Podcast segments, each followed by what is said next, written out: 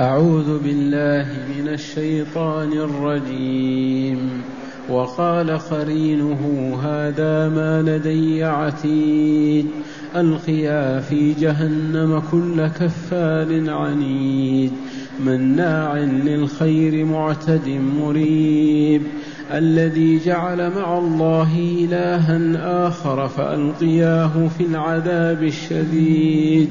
قال قرينه ربنا ما أطغيته ولكن كان في ضلال بعيد. قال لا تختصموا لدي وقد قدمت إليكم بالوعيد. ما يبدل القول لدي وما أنا بظلام للعبيد. يوم نقول لجهنم هل امتلأت وتقول هل من مزيد؟ أحسنت. معاشر المستمعين والمستمعات من المؤمنين والمؤمنات ما زالت الآيات الكريمة تقرر عقيدة البعث والجزاء يوم القيامة؟ لأن هذا ركن من أركان العقيدة. من فقده كمن فقد الركن الأول كالذي لا يؤمن بالله ولا بلقائه.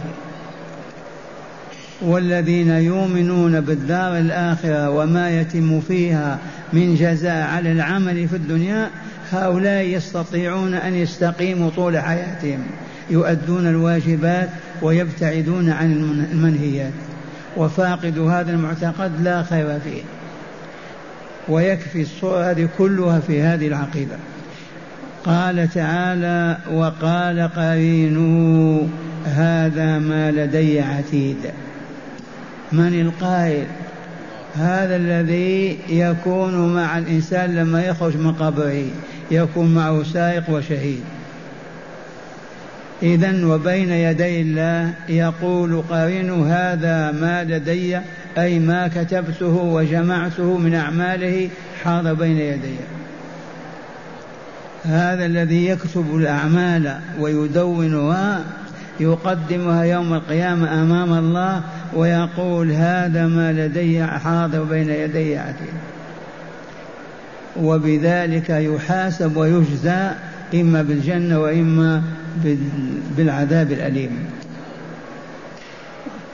وقال قرينه هذا ما لدي عتيد فيقول الرب تبارك وتعالى القيا في جهنم كل كفار عنيد. القيا السائق الشهيد. القيا في جهنم كل كفار عنيد. أرموه في جهنم. جهنم عالم. ماذا نقول في جهنم؟ دائما نقول انظر إلى الشمس فقط. كلها جحيم. ما فيها برد. أكبر من الأرض مليون ونصف مليون مرة. هذا كوكب فقط. فكيف بعالم الشقاء؟ عالم جهنم. إننا مقبلون على عظائم. اللهم تب علينا وثبتنا. ألقيا في جهنم كل كفار عنيد. مناع إلى الخير. معتد مريب. الذي جعل, جعل مع الله إلها آخر هذه ست خصال من شر الخصال. اولا كفار كثير الكفر كبيره ما يؤمن لا بالله ولا بلقائه لا بوعد الله ولا وعيده لا برسول ولا بكتابه. كفار ما يصدق والعياذ بالله. كفار. ثانيا عنيد معاند ما يقبل الحق ابدا. تقول كذا يقول كذا. ما يستسلم ولا ينقاد بحال. والعياذ بالله. متصلب شديد يعاند. تخبر بكذا ما يصدق. ثالثا مناع للخير. ما يعطي الخير ولا يعرف لأحد أبدا. يمنعه منعا كاملا. لا من قريب ولا من بعيد. مناع للخير. ما يصدر عنه الخير ولا يفعله. ذي طبيعته ذي غريزته. لأن قلبه ميت ونفسه مظلمة بكفره بالله عز وجل. مناع للخير معتد ظالم يظلم الناس في أموالهم في أعراضهم في كل ما لديهم بشدة ظلمه. طبعه الظلم. معتدي ظالم يعتدي على القريب والبعيد على القوي والضعيف. ما عنده أخلاق ولا آداب ولا لأن نفسه ميتة ما له روح أبدا. لكفره والعياذ بالله تعالى. مريب كله شك ما يعرف الصدق أبدا ولا يؤمن بشيء. يعيش على الريب والشك والعياذ بالله. والخصلة السادسة الذي جعل مع الله إلها آخر. عبد الأوثان والأصنام مع الله وجعل آلهة تعبد مع الله. ست خصال من شر الخصال نبى إلى الله أن نتصف بواحدة منها. نعوذ بالله أن نتصف بواحدة منها. ما هذه الخصال الستة؟ تأملوها. كفار. ما معنى كفار كثير الكفر كبيره. معتى كف عنيد. العنيد هو المعاند لكن كثير العناد. ما يقبل الحق وما مهما كان. مهما تعرض عليه شيء يرده ويعاندك ولا يصدقك ولا يقبل منك كلامك. عنيد. مناع للخير. ما يخرج الخير عنه ابدا ولا ينال أحد سواه. لا درهم ولا دينار ولا تمر ولا عيش ولا ولا ابدا. مناع كثير المنع للخير والعياذ بالله. معتدي ظالم يعتدي على القريب والبعيد على الغني والفقير على هذا صف طبعه الاعتداء والعياذ بالله. معتد مريب. الوصف الرابع الخامس الشك. مريب بمعنى شاك ما عنده يقين ابدا في شيء. والسادسه جعله مع الله إلها آخر. الذي جعل مع الله إلها آخر. هذا هو ماذا يقول الرب تبارك وتعالى فيه؟ فألقياه في العذاب الشديد. يا ملكين ألقياه في العذاب الشديد. ألا وهو عذاب جهنم. شديد وإلا هين خفيف. والله لا أشد منه. ماذا نعرف عن عذاب جهنم؟ اللهم أجرنا من نار جهنم. اللهم أجرنا من نار جهنم. تلفح وجوههم تحول أدمغتهم إلى ماء تحول كذا كذا. والعياذ بالله تعالى. سرابيلهم من قطران وجوههم جهنم. والعياذ بالله. اللهم أجينا من نار جهنم.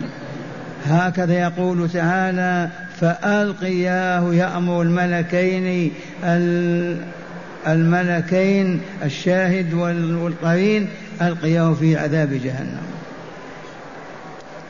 ثم قال تعالى قال قرينه ربنا ما أطغيته. هذه خصومة بينه وبين القرين من الجن من الشياطين.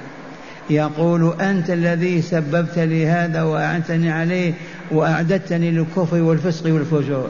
يقول قرينه أبدا ما أنا الذي فعلت بك هذا؟ هكذا خصومة بينهما. والله يسمعها. ربنا ما أطغيته لأنه قال يا رب هذا أطغاني هذا الذي أفسدني هذا الذي رماني في الباطل دفع بي إلى الشر والفساد هو هو القريب من الجن. من الشياطين فيتبرأ منه الشيطان ويقول لا أبدا ما أنا أطغيتك ولا كبر ألزمتك بفعل معصية ولا ولا ولا أبدا. هكذا قال قارين ربنا ما أطغيته ولكن كان في ضلال بعيد. هذا قول القرين من الشياطين يقول لله تعالى ما أطغيت على هذا. لأن هذا العبد ادعى أن هذا الشيطان هو الذي أطغاه وأفسده وكفره وفسقه. فتبرأ منه الشيطان أيضا حتى ما يتحملها فتقع خصومة بينهما. قال تعالى لهم لا تختصموا لدي. لما اختصما وتنازعا وهذا طعن في هذا وهذا بهذا قال تعالى لا تختصموا لدي. عندي ما في خصومة. لا تختصموا لدي وقد قدمت إليكم بالوعيد. قد قدمت إليكم كتبي وبعثت رسلي وبين الجنة وما فيها من نعيم والنار وما فيها من عذاب أليم وبين الوعد والوعيد. كل هذا مفصل مبين جئناكم به فرفضتموه وما آمنتم به ولا أقبلتم عليه واستمرتم على الكفر والفساد والظلم والشر. إذا هذا جزاؤكم. ما تختصموا عندنا. لقد قدمت إليكم بالوعيد. الوعيد مقابله الوعد الوعد لأولياء الله والوعيد لأعداء الله والسياق في الوعيد. ثم قال تعالى ما ينز ما يبدل من قول لدي وما أنا بظلام للعبيد. ما يبدل القول لدي عندي وما أنا بظلام للعبيد. هذه كلمة رب تبارك وتعالى. ما يبدل القول لدي أبدا. الذي قلته لا بد وأن ينفذ كما قلته. والذي حكمت به حكمت به لا بد وأن ينجز هذا الحكم ولا يتأخر أبدا. يشير إلى قوله عز وجل لأملأن جهنم من الجنة والناس أجمعين. هذا حكم الله. قد أفلح من زكاها وقد خاب من دساها ما يبدل حكم الله أبدا. ما يدخل فاسق مجرم في الجنة ويدخل فاجر كافر ما يدخل فاسق كافر في الجنة ولا يدخل مؤمن تقي في النار. قد أفلح من زكاها وقد خاب من دساها ما يبدل القول لدي. هذا أولا. إذا قلت إذا حكمت إذا وعدت إذا لا بد وأن ينفذ ما قلته. لأني حكيم العليم وعلى كل شيء قدير. وما أنا بظلام للعبيد إنسهم وجنهم كافرهم ومؤمنهم. حاشا لله تعالى أن يظلم عبدا. والله ما يظلم عبدا من عباده أبدا. وحاشاه أن يدخل مؤمنا صالحا النار ويدخل كافرا فاجرا الجنة. أبدا لن يكون هذا. وما ربك بظلام للعبيد. وهنا يقول وما أنا بظلام للعبيد. ومعنى هذا معشر المستمعين والمستمعات أن من آمن واستقام فلم يفسق ولم يفجر لم يكفر ولم يشرك مصيره نهاية أمره الجنة. دار السلام. حسب وعد الرحمن. وأن من أشرك أو كفر فسق أو فجر فخبثت نفسه فأصيبت بالظلم والعفن فهذا أيضا مصير جهنم. والله عز وجل لا يظلم أحد من عباده. وما ربك بظلام العبيد. وما أنا بظلام للعبيد. ثم قال تعالى يوم نقول لجهنم اذكروا اذكر يا رسولنا لقومك اذكر يا محمد لقومك اذكر لهم ماذا؟ يوم نقول لجهنم هل امتلأت؟ يقول الرب تبارك وتعالى لجهنم هل امتلأت؟ بعدما يقذف فيها ويرمي فيها بلايين البشر من الإنس والجن. لا يعرف عددهم إلا الله. تمتلئ يسألها هل من مزيد؟ هل اكتفيت امتلأت تقول هي هل من مزيد؟ ما زلت أرغب في أن تزيد لي.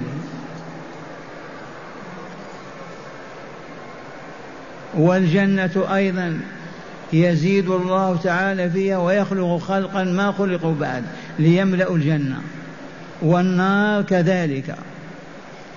ثم أخبر بذلك رسول الله صلى الله عليه وسلم فقال لما يسأل الله النار وتقول هل من مزيد يضع الجبار قدمه عليها فتضطرب ويدخل بعضها في بعض وتقول قط قط قط يكفي يكفي يكفي. هذا في صحيح البخاري وغيره. لما يسأل وتقول هل من مزيد؟ إذا ماذا يزيدها كل الإنس والجن الكفار الفجار في جهنم ما بقي أحد. منين نزيد؟ إذا يضع الجبار قدمه عليها فيدخل بعضها في بعض وتقول قص قص قص. يكفي يكفي يكفي. هكذا يقول تعالى يوم نقول لجهنم هل امتلأت وتقول هل من مزيد. ومعنى هذا أن الفسق الفجر الكفر أصحاب الأرواح الخبيثة النفوس المنتنة العافنة بالشرك والكفر وأوضار الذنوب وكبائرها هم أهل النار. ولا ينجو إلا من كان في نفسه طهر وصفاء. هو معنى قوله قد أفلح من زكاها. ومن دساها خسر. والخسران ما هو؟ ما الخسران؟ يوم يفقد الإنسان في النار أبا وأما وأخا وعما وعبدا كان يعرفه قط. ولا يلقى إلا وحده في أتون جهنم. أي خسران معنى هذا؟ قل إن الخاسرين الذين خسروا أنفسهم وأهليهم يوم القيامة. ألا ذلك هو الخسران المبين. قل يا رسولنا وبلغ عنا إن الخاسرين ما هم الذين خسروا وظيفة ولا دينار ولا درهم ولا ولدا ولا مرأة ليس هذا بخسران؟ الخسران الذي خسروا أنفسهم وأهليهم يوم القيامة. يوضع أحدهم في تابوت صندوق من حديد. والله ما يأكل ولا يشرب ولا يرى شيئا ملايين السنين وهو في ذلك الصندوق ولا يموت. ماذا نصنع؟ هكذا شاء الرحمن. هكذا شاء خالقنا. ما خلق هذه العوالم للعبث ما خلق النار ولا الجنة للهو والباطل. ما خلقنا نحن للهو والعبث أبدا أوجد هذه العوالم كلها وأوجد الإنس والجن فيها والملائكة الملائكة ما عصوا ولا خرجوا عن طاعته إذ طبعهم على ذكره وتسبيحه. أما العالم الثاني الإنس والجن فهم ممتحنون في سطح هذه الأرض. فمن استجاب لله فآمن به واستقام على شرعه زكت نفسه وطابت وطهرت وأصبح أهلا للجنة. والله ما إن تخرج روحه حتى تدخل الجنة. ومن أعرض وتنكى والعياذ بالله وقسى قلبه ونتنت وتعفلت نفسه بأوضار الذنوب والآثام فهو والعياذ بالله تعالى من الخاسرين. وهكذا نسأل الله تعالى أن يتوب علينا وأن يغفر لنا ويرحمنا ويدخلنا الجنة مع الأبرار. والآن مع هداية الآيات. بسم الله والحمد لله والصلاة والسلام على رسول الله.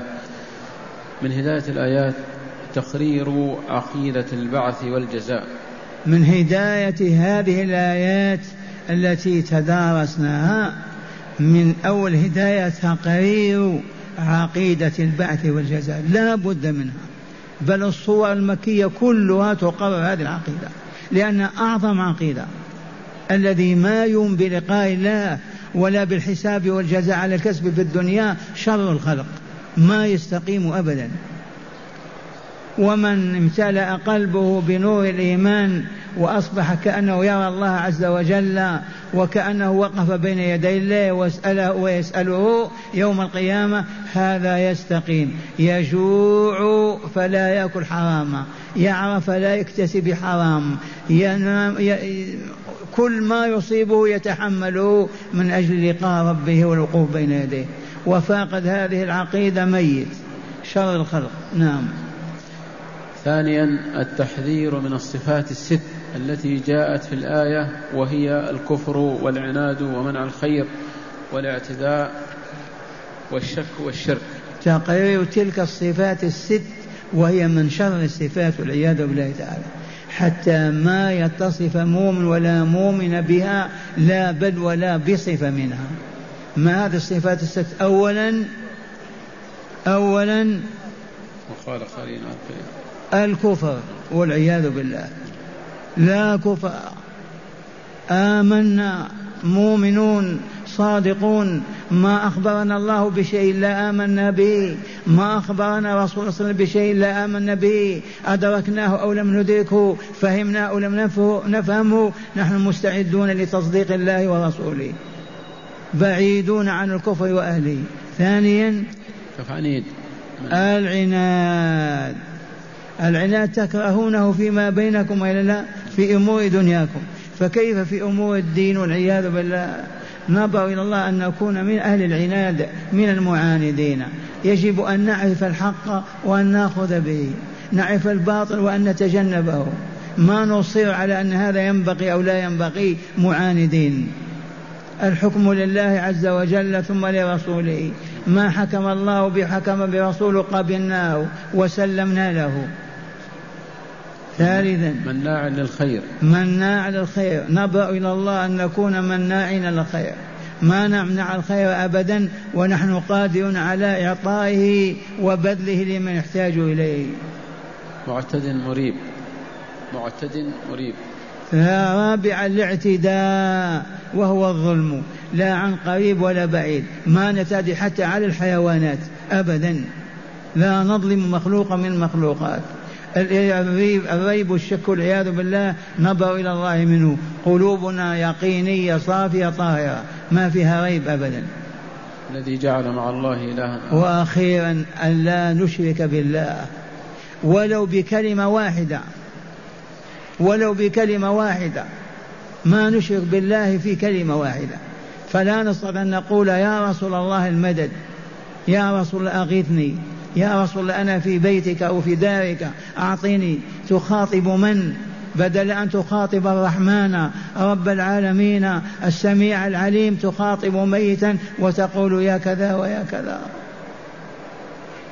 ألا نجعل مع الله إلها آخر. ما عندنا أبدا من نحبه كما نحب الله ولا من نخافه كما نخاف الله. حبنا لله وخوفنا من الله. ما نعرف ابدا كائف الكائنات يعطينا أو يمنعنا أو يضرنا أو ينفعنا إلا بإذن الله وبقدرة الله. فلا إله إلا الله حتى نموت على ذلك. ثالثا بيان خصومة أهل النار من إنسان وشيطان. بيان الخصومة بين الإنسان والشيطان. عرفنا هذا. الشيطان يقول الإنسان أنت أغويتني وأنت غررت بي ورميتني في في الزنا في الزنا والباطل. يقول الشيطان أبدا ربنا ما أطغيته أبدا. وتقع خصومة بينهما. فيقول الله تعالى لا تختصموا لدي. وقد قدمت إليكم كتابي ورسولي بالبيان.